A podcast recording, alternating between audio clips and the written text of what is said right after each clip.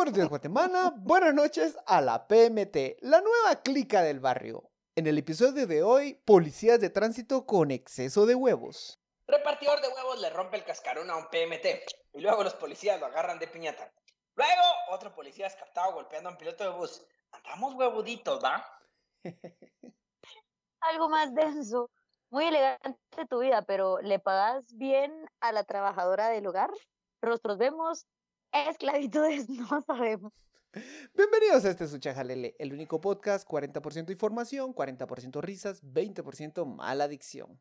Saludos desde el Congreso, donde la elección de la Junta Directiva nos da clases de reciclaje. Reusar, reciclar y replicar las mismas mañas. Ay, la música. Solo nos lo imaginamos.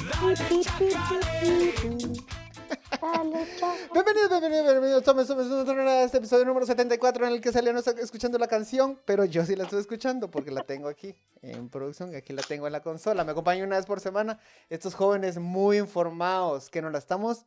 Estamos, la verdad es que por mi culpa, estamos grabando en, en un episodio cuan- el día que no es, pero le hacemos huevos, le hacemos huevos. Me acompañan Celia Luna, transmitiendo desde la comodidad de su cama. Gracias por confesarlo. Roberto Aguilar, el que está exorcizando a su gato.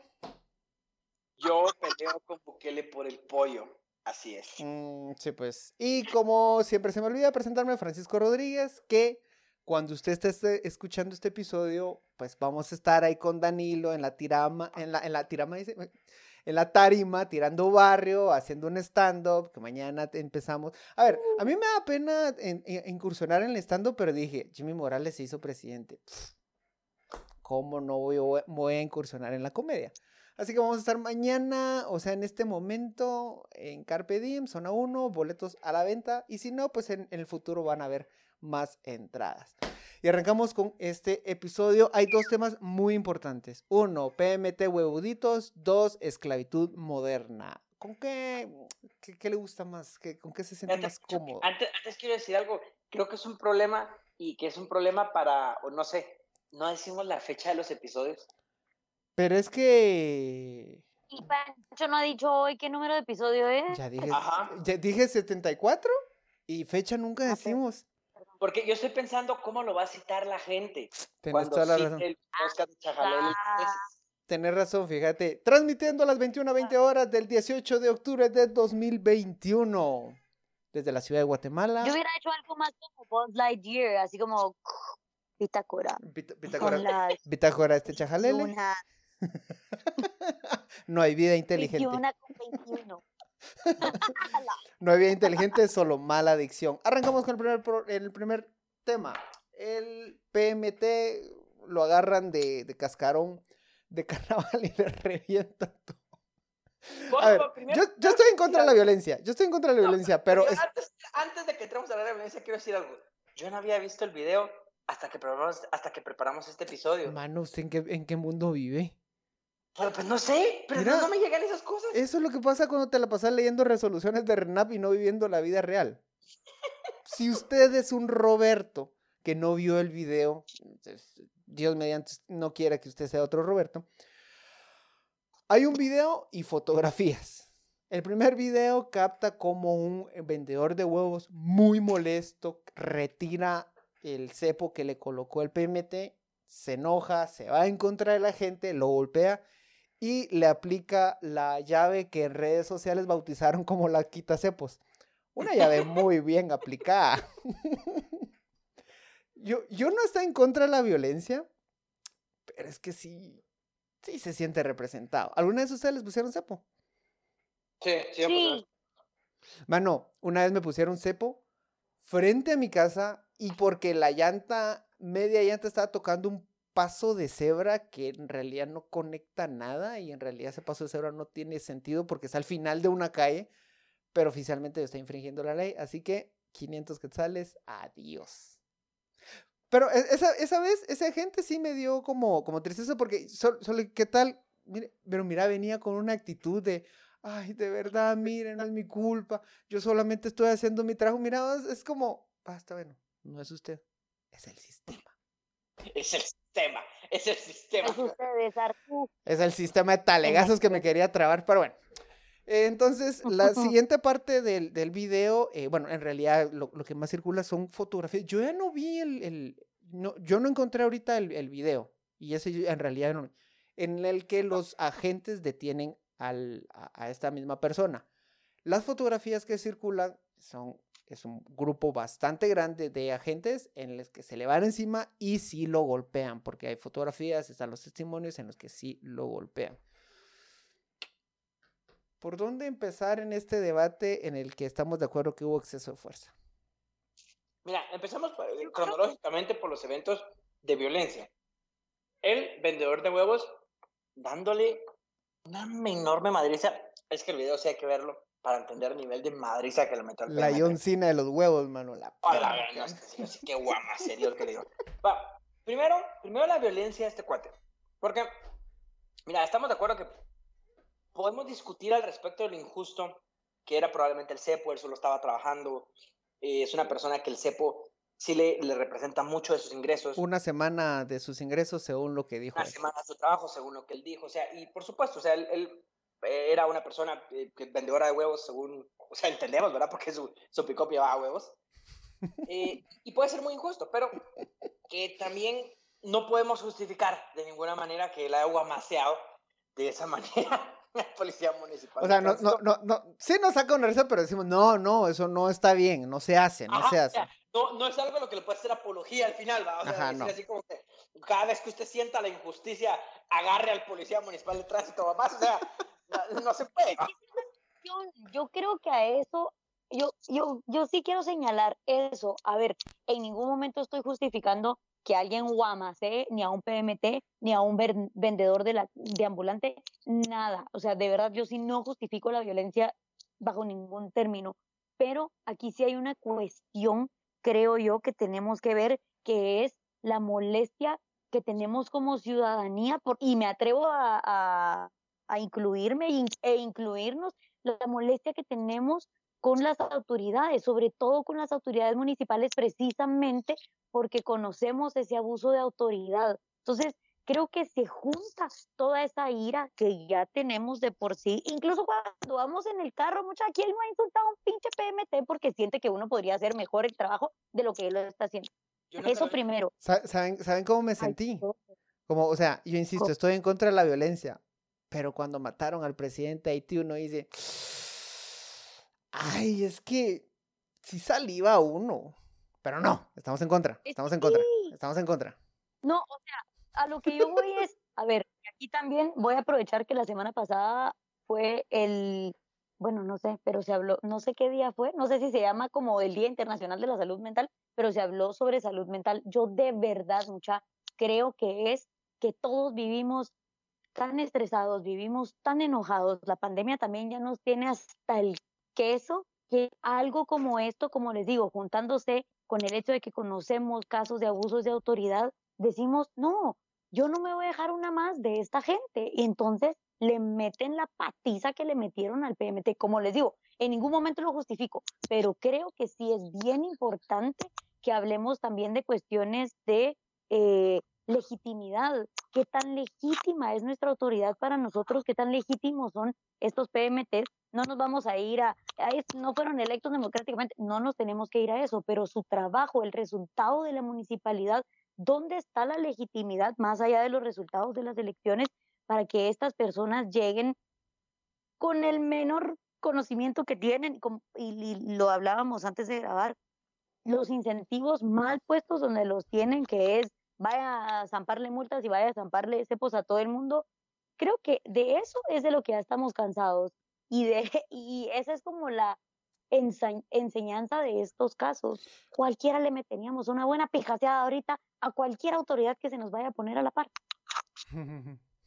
A ver, em, solo, solo para poner un poquito en contraste, ¿se recuerdan muy al inicio de la gestión de Neto Brand? Hizo una jugada que le quitó puntos ese día, pero le subió más puntos de aceptación. Claro, cuando, cuando podías hablar de, Neto que- y creías que pues no iba a ser ridículo.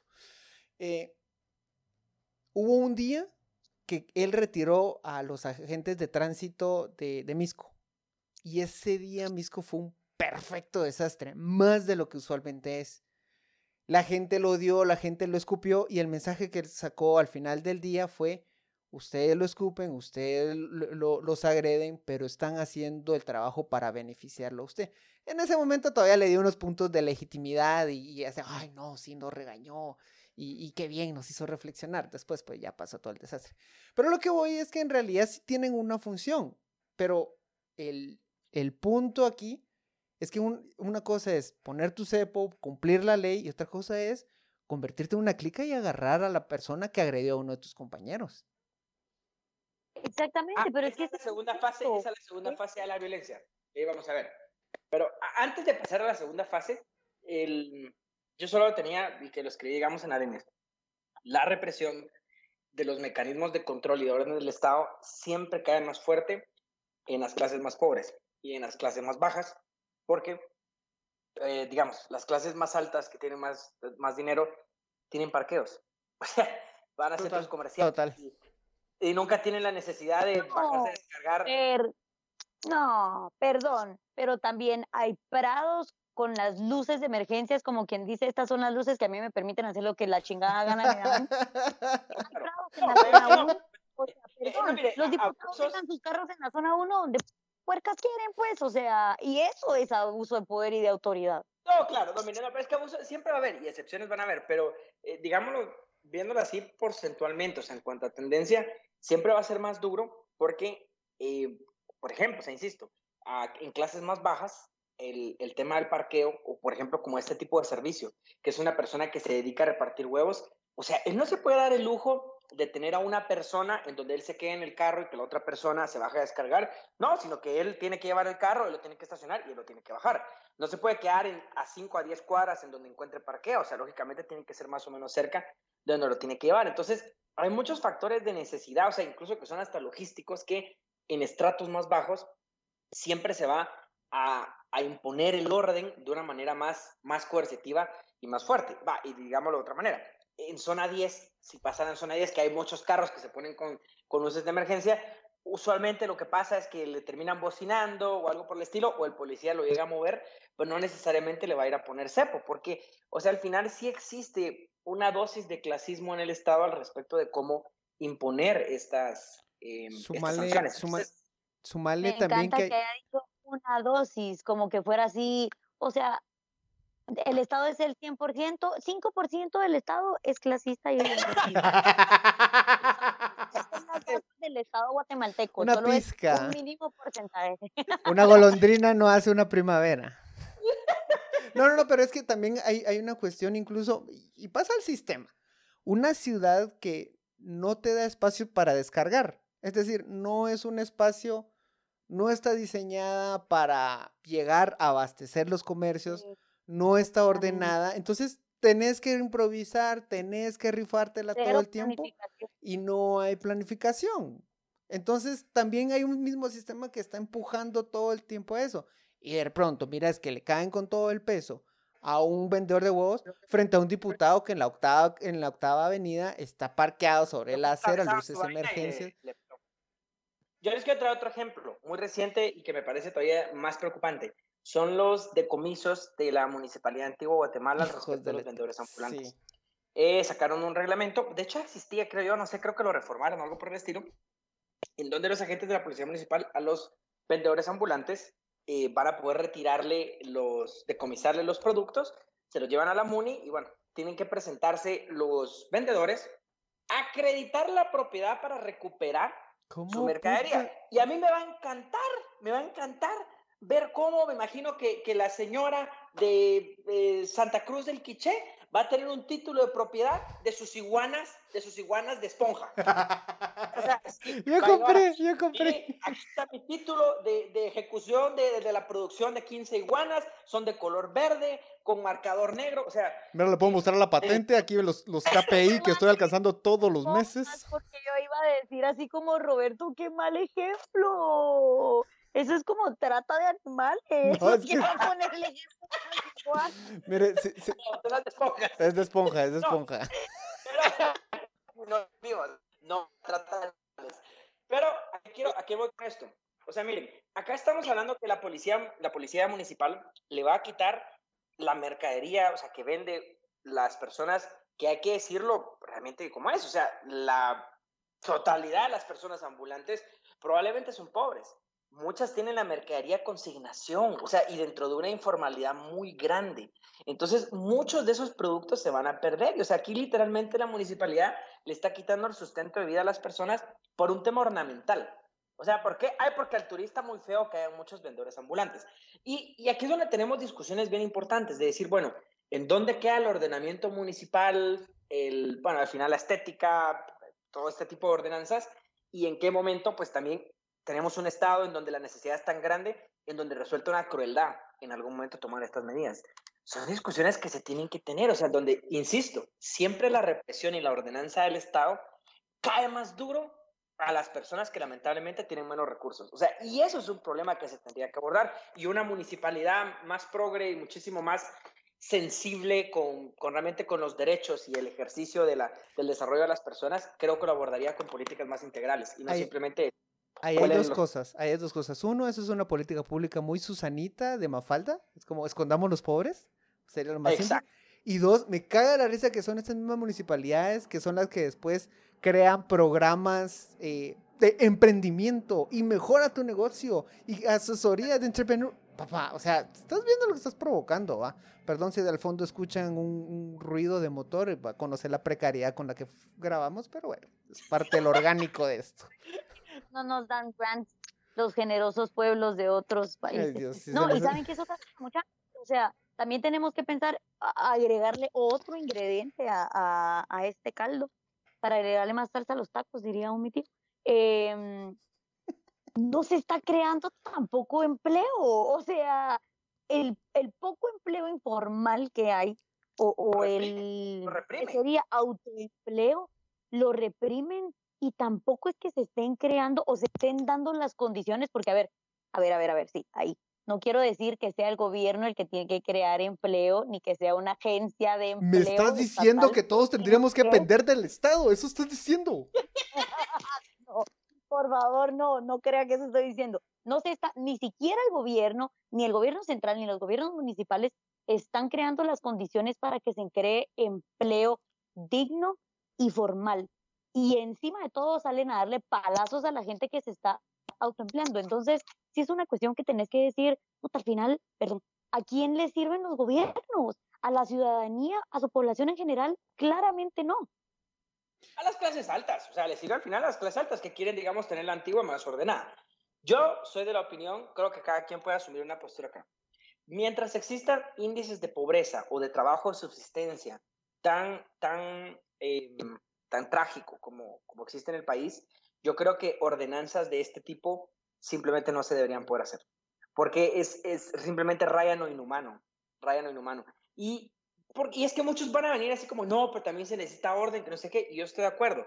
Sí, mano, pero primero la gente tiene que tener eh, mínimos de vida para que vos puedas después venir a poner orden en tu parque colonial. ¿va? Sí, pues, o sea, si estás hablando de orden, pues el orden de la vida es no dejar morir a otros humanos. Pon pues, se, me ocurre. Ahora, pasemos a la segunda parte de la violencia. Los agentes de la PMT pegándole a este cuate para capturarlo.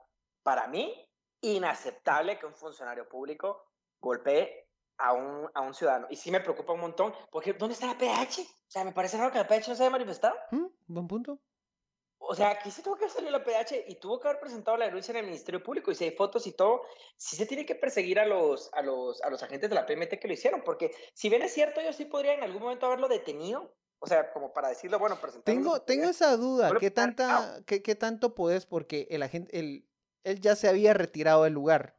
O sea, no fue flagrancia, sino fue en otro, en otro punto. Entonces hubo una, digamos, persecución. Lo agarran, lo agarran de su piñata y, y ya lo entregan las autoridades. ¿Hay algún como espacio en el que eso se justifique? que es una buena pregunta. Yo te diría, si realmente él ya se había ido y todo el rollo, o sea, si no fue así como tan flagrante y no fue así como inmediatamente que lo siguieron, o sea, probablemente sí no lo podían detener de esa manera. O sea, había que presentar una denuncia, perseguirlo, en todo caso, ya que, que lo citaran por las, por las vías oficiales. Me queda un poquito de duda y desconocimiento ahí el penal qué tan, qué tan importante la policía mundial de poder hacerlo, pero yo creo que estamos de acuerdo que la PMT no puede decir, organicémonos en, en, band, en grupo, en manada y vamos a cazar a un, a un delincuente. O sea, eso no se puede, pues. ¿Sabes quién hacía eso? Espérense. Lo que hicieron. ¿Quién lo hacía? Espérense y toda esta sumara anti-breakers. O los breakers, ¿se recuerdan de, estos, de estas clicas de, de, de, chavos ricos que se formaban para golpear breakers? ¿No? Bueno, eh, de ahí sale Espérense y ese es como el génesis del, de la operación Pavo Real. ya te entiendo, sí. Ajá, entonces era gente que se... Sí, pero, pero digamos que ahí está, en este caso también viene como de el ejemplo que se tienen de las altas jerarquías y lo que hablábamos también de una formación en derechos humanos que tienen que tener agentes de la eh, de la PMT, eh, eh, digamos que toda toda la municipalidad, pero pues sabemos también quién dirige la municipalidad y creo que tiene cero enfoque en derechos humanos, entonces claramente las, las jerarquías entonces, y hablando de...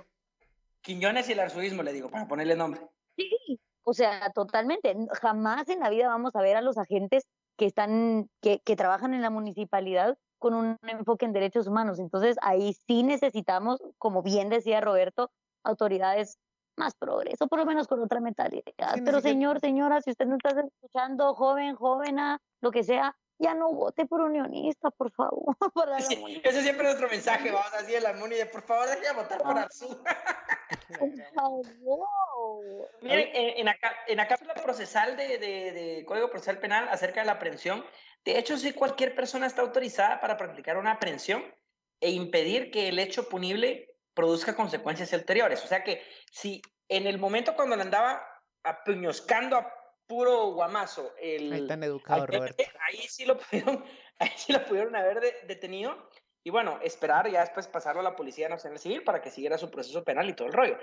Pero eh, si realmente no fue en el momento, creo que sí es muy cuestionable, o sea, la legalidad de esa, de esa detención. Y lo que bajo ningún punto de vista está justificado es que le hayan pegado. O sea, a ver, dentro de una detención, yo también entiendo que vos no vas a detener a una persona violenta diciéndole, estimado señor violento. Oye, favor, malandro, ¿puedes... ¿te puedes detener? Eso no está bien. Por, favor, por favor, ¿puedes, de golpear tu, ¿puedes dejar golpear tu puño contra mi rostro? No, o sea, no puedes hacerlo de esa manera. O sea, no me agrada. Un cachín de fuerza para agarrarlo. Pero de eso hay una línea muy clara a que no es lo mismo que le pegues.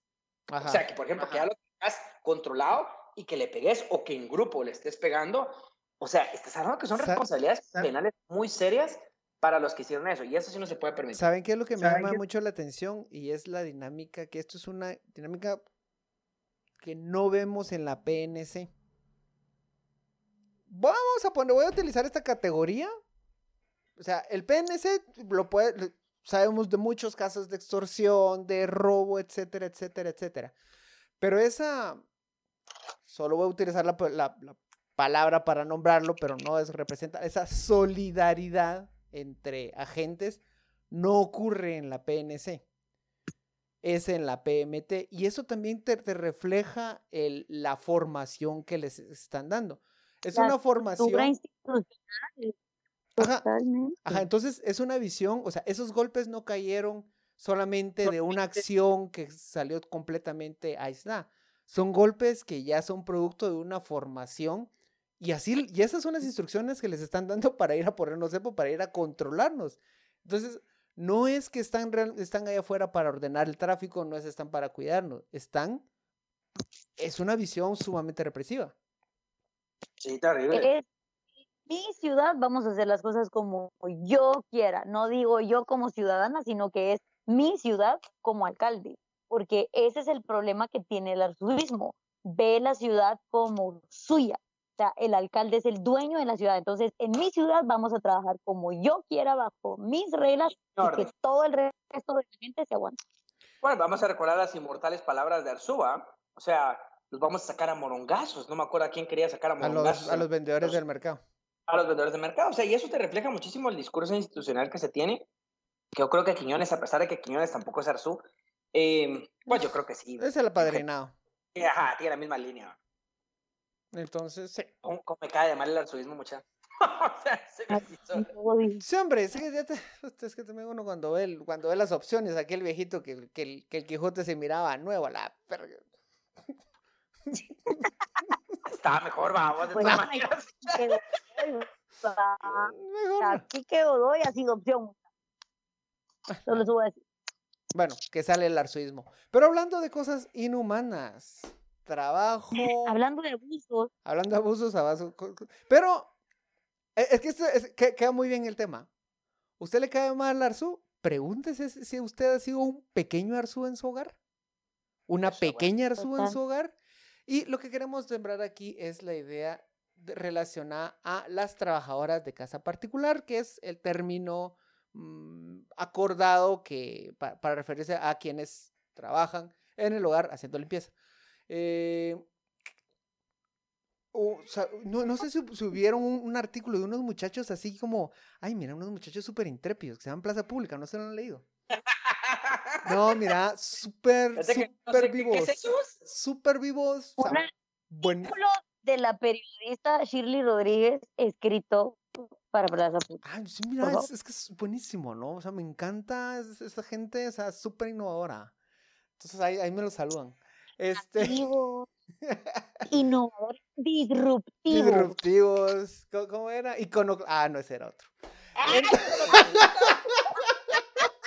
Bueno, también, babos, pasó por Plaza Pública. Shh, ¿De qué estás hablando? No entiendo esa referencia. Celia, por favor, ponernos en contexto del artículo de Shirley Rodríguez.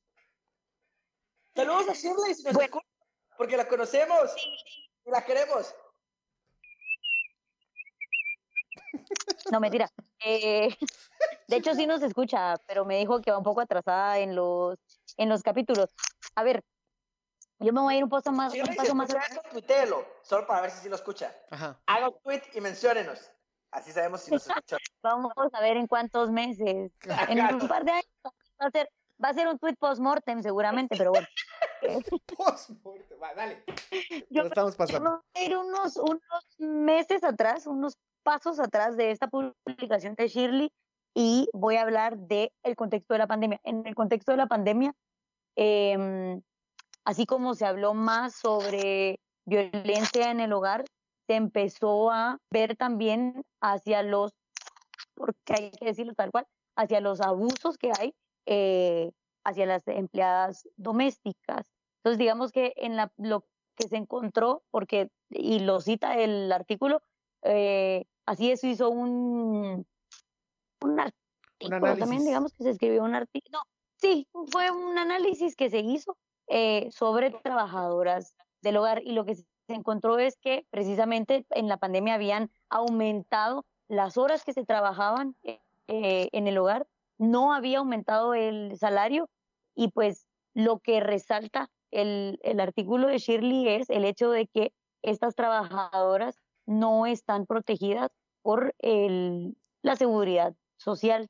Y ahí dejo a Roberto, que es el que sabe más sobre So- cuestiones solo- solo a, mí, a mí- laborales. a mí lo que me encanta de este tema es como esa, es que la forma como realmente reacciona la- las personas a este tema, o sea, me dicen, ay, es que es como la familia, sí, a la familia, es de la familia, pero no la dejas usar tu baño, ah, es que, es que ha estado con nosotros siempre y les das sus propios platos y no lo dejas usar tu vaso. Oh, oh, eh, y más sencillo, vamos. O sea, es de la familia, pero no le pagas ni siquiera el salario mínimo. O sea, Porque la familia no se paga, o sea, pagar el, el- el dinero es como ofensivo. el amor, el amor no tiene precio. el amor no se- Ajá, exacto. Ah, para, seguir, familia solo le explota. eh, en línea- para seguir en línea de Celia, lo que decía al respecto de la seguridad social, vamos a hablar de eso. Pero antes, una breve reseña. Yo creo que hablar de este tema incomoda en general a la clase media. Porque la mayor parte de personas, y estoy seguro que muchas personas que nos están escuchando, probablemente tienen contratadas a personas de, trabajo doméstico o trabajo en casa particular, como quieran llamarlo, y no les pagan el salario mínimo, en el caso que sean eh, personas a, a tiempo completo. O si son a tiempo parcial, no pagan el salario mínimo eh, por hora que se tiene que pagar. O sea, no, no, digamos, si solo trabaja un día o solo trabaja dos días, no va a ganar tampoco un salario mínimo mensual, sino que se tiene que pagar el salario mínimo eh, diario o por hora según la cantidad de tiempo que trabaje. Y la mayor parte de personas que se escuchan, sin, tal vez llegaron a pagarlo, el, el salario mínimo, por hora o mensual, eh, no pagan prestaciones a las, a las trabajadoras del doméstico. Y eso es uno de los primeros mitos que se tienen que, que ir eh, derrumbando. O sea, las trabajadoras de empleo doméstico sí tienen derecho a salario mínimo, no importa que vivan con usted, no importa que les dé shampoo, no importa que las quiera y no importa que las trate bien. La gran puta. Siempre tienen derecho a salario mínimo porque todo trabajador, no importa que lo que pase, tiene derecho al salario mínimo. No importa que, que, que, con qué diminutivos la llame en la casa, no importa. O sea, tiene derecho a salario mínimo y a prestaciones laborales, incluso también a vacaciones, a los días de descanso en los días de asueto, aguinaldo, a, abono 14, y la mayor parte de gente no la paga y eso está mal y lo tiene que pagar. Ahora, hablemos del IX. El IX es un tema bien complicado, porque el, para, estar, para ser un patrono afiliado al IX, se tienen que tener por lo menos tres trabajadores. Entonces, una familia normal que tiene una trabajadora de empleo doméstico eh, a tiempo completo, solamente tiene un trabajador. Entonces, de hecho, no tiene la obligación de inscribirse al IX, ni tampoco puede inscribirse al IX, porque solamente tiene una persona. Además, que por supuesto que inscribirse al IX, eso encarece muchísimo. Pero, pero, pero recordate que sí hay un régimen especial de protección de trabajadoras. Sí, ahorita hay varias un régimen especial. Ah, perdón, perdón, perdón. No, no, ahorita, ahorita, hay un régimen especial, pero solo que brincando, la inscripción normal, ajá. No, no me guamacé como vendedor de huevos. No, no, no. no, no. Va, entonces, el, ese, ese, digamos, es como, como eh, la misma naturaleza del, del empleo por ser en casa las aleja un poco a veces de la seguridad social. Entonces existe un régimen especial para trabajadores de empleo doméstico en donde el patrón las puede inscribir por una cuota mensual que es más barata que la de los trabajadores, eh, que el otro tipo de trabajo es más barata y puede tener cobertura eh, la trabajadora de empleo doméstico, pero es limitada la cobertura, no es la misma. Ah, no es la misma. No, no es la misma. Tiene, eh, tiene cobertura maternidad, eso sí, porque el, obvio, siempre la, la maternidad casi siempre se cubre, eh, pero, por ejemplo, no tenés IBS, todo lo que es de, de, jubilación o pensión por accidentes, no tenés absolutamente nada de eso bajo ese régimen. Y eh, te cubre hasta cierto tipo de, de, enfermedades, no recuerdo exactamente en este momento porque es un régimen especial, habría que estudiarlo, pero no son los mismos beneficios que un trabajador ordinario del IX, registrado al IX. Sin embargo, es mejor a no tener nada. O sea, o sea casi que es la versión gratuita de Spotify. Ajá, ajá, que tiene anuncios y que... Ajá, o sea, o sea en, en, en, lo, en, lo, que estás eh, haciendo tu cola leaks, todo el tiempo te están socando anuncios. Cabal. Y algo bien importante, que no es obligatorio, es, opcional este régimen especial. Entonces, eh, uff, qué, qué, difícil, ¿va? O sea, porque no, no pueden acceder mucho a ese, a, a ese régimen. Pero estamos platicando mucho al respecto de esto y primero hay que señalar lo obvio. El trabajo de empleo doméstico solo, solo, antes de que, de que, pases, esto, esta opción está implementada desde 2009 y para 2021 solamente hay escritas 324 personas en este régimen. Y no es que solamente es... Las personas que trabajan en el hogar. De, imagínate cuánta gente se dedica a este trabajo y solamente 324 tienen acceso pero eh, tampoco... 324, y, o sea, y estoy hablando de personas inscritas, no queda claro cuántas tienen sus cuotas vigentes. A la gran diabla. O sea, sinceramente es un fracaso el régimen. Y es que también eh, cuando, cuando salieron estas publicaciones, también hubo un TikTok en el que replican la información y los comentarios son, mira, se pintan se solos. Pintan. Hay una, hay una chava que comenta, nosotros llevamos a nuestra trabajadora de viaje y le pone alguien sabiamente, nomás a pasear, y alguien le pone, le pone, ni que fuera perro. Y es que te define muy bien cómo, cómo ven como nosotros la sacamos. Es que la tratamos re bien, es que nosotros le damos... No, no, no, no se trata de que te tenés que dar méritos porque un día le dijiste buenos días. No. Y es muy frecuente. Ese es complejo de Barbie salvadora de los niños africanos, pues es así como que me tomé una foto con ellos, salía divina y ellos ahí estaban felices. Entonces le dejé unos dulcitos. Es, no, señores, a ver si ustedes les gustaría que el patrono que tienen lo sacara a dar un colazo y ahí esténse contentos con los 900 pesos que le pagan al mes. ¿Saben que, los zapatos. ¿Saben aquí en, en Ciudad de Guatemala se han hay algo que sí me truena el coco un montón. Si uno va, por ejemplo, a un centro comercial, a un, supermercado como la Torre, eh, zona, eh, que está ubicado en zona 2, zona 7, en algunos de estos lugares, ve los productos normales. los de zona 15 y estos barrios 16 tienen uniformes. Venden, hay una sección en la que se ve y venden uniformes. Mano, hay que ser mamón para ponerles uniformes. O sea, que use su ropa normal. A vos, si a, vos te emputa que te ponga uniforme del trabajo, o sea, es tu casa. No es como que tengas que promover la marca corporativa de tu hogar, de la familia Gómez. No es necesario. Yo creo que al final es, o sea, son esos resabios de, del símbolo de servidumbre, ¿va? En donde... Pero, pero vos tenías un punto respecto a, a los estratos, tenías un punto bastante comunista, pero muy interesante. No, mira, de hecho no es comunista, sino es bastante... Comunismo, dije, comunismo. es que todo lo que sea cuestionar el capitalismo es comunismo. claro.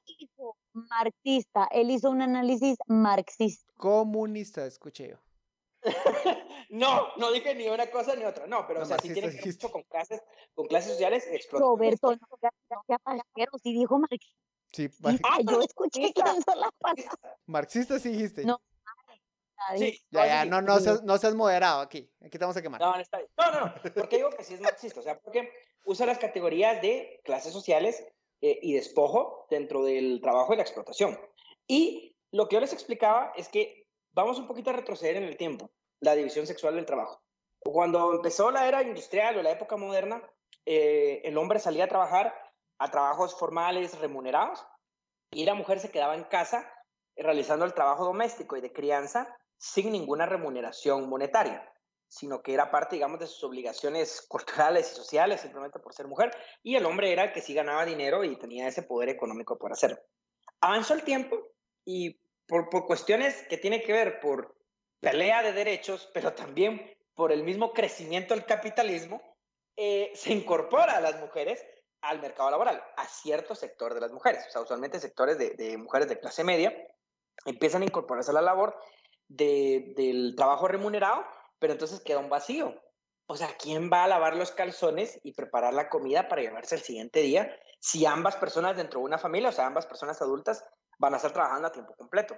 Entonces, lo que decía es que realmente sucedió una tercerización al respecto de esa explotación. O sea, la explotación que originalmente se hacía a la esposa, eh, lo que sucede es que se terceriza a otra mujer, o sea, siempre tiene un componente de género muy fuerte, que es a otra mujer, solamente que a una mujer de una clase o de un estrato más bajo que en el caso de Guatemala particularmente indígena, o si no por un tema de clase, simplemente de, de, posiciones más pobres. Porque, seamos honestos, nunca una mujer rica se va a dedicar por vocación al empleo doméstico. O sea, realmente son clases bajas normalmente, o en este caso de Guatemala, por el componente racista, mujeres indígenas, las que se dedican a esa vaina, o sea, se dedican a esa vaina. Ahora, lo que yo decía de la explotación es bien interesante porque si tenemos como hasta arriba capitales muy organizados y muy fuertes, digamos, de superempresas, que contratan a un montón de clase media para producir, pero a esa clase media le pagan un salario que honestamente solo le alcanza pues, casi que para vivir exactamente y no le alcanza ese salario.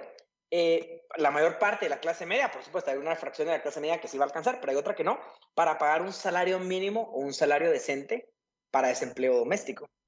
Entonces lo que sucede es que, o sea, nuevamente se terceriza la explotación. O sea, la empresa grande terceriza la explotación de todo ese trabajo doméstico que se necesita para la producción social, eh, solamente que el explotador se convierte en esa clase media, o sea, nosotros, en donde pagamos salarios bastante bajos, de bastante miseria, a, a, mujeres de estratos más bajos para poder lavar nuestros calzones, porque nosotros no tenemos tiempo para hacerlo porque somos muy perezosos y no lo hacemos, mientras que hacemos nuestro bonito trabajo remunerado. Entonces, ese era mi punto, o sea, esa, esa era mi reflexión y que, o sea, que es inevitable ver ese componente de género y, o sea, ese componente de clase que, que es muy perverso. O sea, y honestamente el Pancho decía, jura que en Suiza va a pasar. Mano, allá tenés que tener demasiada plata, tenés que tener plata y vas a contratar a alguien tipo Alfred, así de Batman, va. Era muy de a huevo. Cabal, o sea, que te va a ayudar a combatir el crimen. Ajá, o sea, puta. Y, que te cura la, a la familia. Ajá, o sea, Supongo que sí va. O sea, y ese tiene un sentido con el desarrollo de las sociedades. O sea, el, las sociedades llegan a un punto de, de, desarrollo en donde los empleos pues, probablemente con condiciones más denigrantes simplemente desaparecen porque ya no hay nadie dispuesto a hacerlo porque tiene calificaciones para optar a otros empleos. El problema es que acá la mujer que se dedica al empleo doméstico pensamos mucho en mujer indígena pobre, ¿cuál es su alternativa laboral? Es muy cerrada. O sea, y eso es lo perverso, que nos aprovechamos de eso para seguir pagando sus salarios. Exacto. Llegamos al final. Y ya para cerrar, ¿a qué le dan chajalele? Rápido, rápido, rápido, rápido, rápido. Celia. Chajalele es servidumbre, chajalele servidumbre colonial y no a, a las personas que viven en, en, las casas con el empleo doméstico, sino que sean trabajos a tiempo completo, pero que la gente tenga la libertad de irse a su casa. Celia. Chajalele a la Moni. y yo le doy chajalele a la formación de agentes de tránsito con una visión autoritaria, no para ayudarnos, sino para reprimirnos. Llegamos al final de este episodio. Muchísimas gracias por acompañarnos. Es un gusto, ya sabe, comparta, ya tenemos, ya, ya dijimos, el 27 de, de este mes vamos a hacer la primera transmisión en vivo. Uh, vamos a hacer video, vamos a hacer el TikTok, vamos a hacer el, el Instagram, vamos a hacer el Facebook Live. Todo, ¡Ah! todo, todo, todo, todo, solamente para usted. Comparte, corra la voz de ese chajalele que no se construye solito. Denos muchos likes, los queremos. Se construye. ¿eh? Y este es un trabajo no remunerado también. Este es un, un, ajá, ajá. Y... ¿ah? Esclavitud moderna. Esclavitud por vocación, por la vocación de llevarle a usted la información. Muy buenos días, Guatemala. Buenas noches, mundo. Adiós. Adiós. Watchings, aprovechando que hoy